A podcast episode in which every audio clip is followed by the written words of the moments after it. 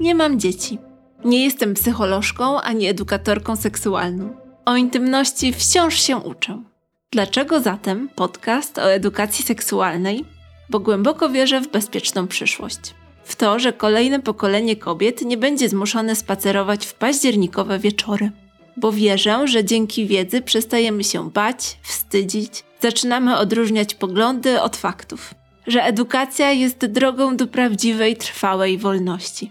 A ten podcast to moja cegiełka w jej budowaniu. Edukacja seksualna w Polsce pozostawia wciąż wiele do życzenia. Dzieci i młodzież szukają odpowiedzi na swoje pytania w internecie i wśród rówieśników, często powtarzając mity i nieprawdziwe informacje. Próby rozmów z rodzicami w wielu domach kończą się fiaskiem, wywołując jedynie poczucie zażenowania i wstyd. Mam nadzieję, że ten podcast to zmieni. Da rodzicom, babciom, dziadkom, ciociom, wujkom, opiekunom i opiekunkom narzędzie, dzięki którym będą mogli rozmawiać ze swoimi podopiecznymi o seksie szczerze, bez skrępowania i przekazując im rzetelne informacje. W tym podcaście poznacie odpowiedzi na ponad 300 prawdziwych pytań zadawanych przez dzieci i nastolatki.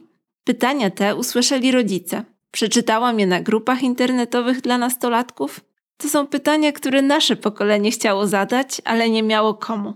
Dowiecie się też, jak rozmawiać z dziećmi o dojrzewaniu, menstruacji, seksie, miłości, relacjach. Jak w bezpiecznych warunkach dać im najcenniejszą rzecz wiedzę. Na te zebrane przeze mnie pytania odpowiadają psycholożki i edukatorki seksualne.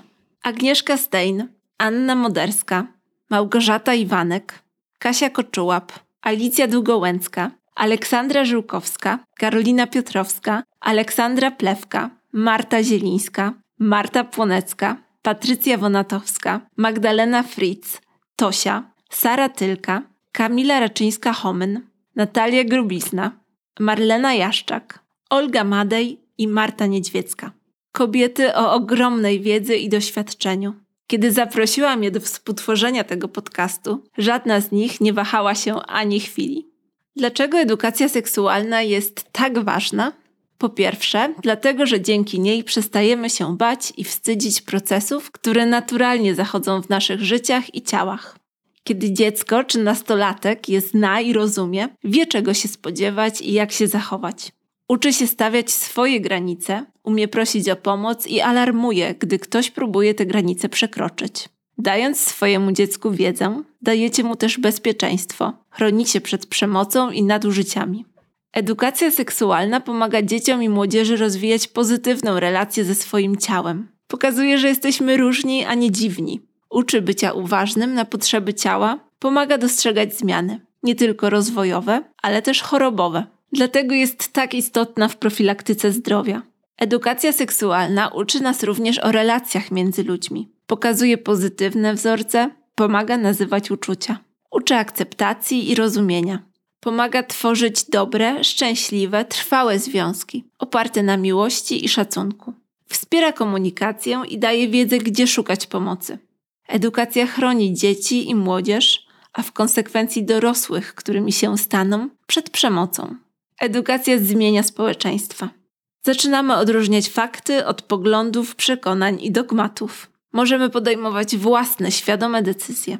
Edukacja seksualna niesie ze sobą spadek liczby ciąż wśród nastolatek, mniej chorób przenoszonych drogą płciową, mniej zakażeń wirusem HIV, zmniejszenie skali homofobii i motywowanej nią przemocy oraz mniej przestępstw seksualnych. Pomaga pozbyć się wstydu, daje odwagę i niepodważalne argumenty. I mam nadzieję, że uchroni kolejne pokolenie przed koniecznością walki o prawa reprodukcyjne, koniecznością walki o własne ciała.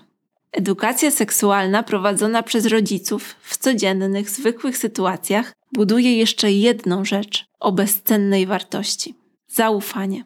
A ono jest jednym z fundamentów silnej relacji. Daje dzieciom poczucie zaopiekowania, bezpieczeństwa, zapewnia, że można liczyć na rodziców w każdej sytuacji i że nie ma pytań, których nie można zadać. Gorąco trzymam kciuki, aby takie wzajemne zaufanie towarzyszyło Wam przez całe życie. Przyznaję, że podcast ten powstał z poczucia bezsilności, z wściekłości, z łez, z październikowego strachu.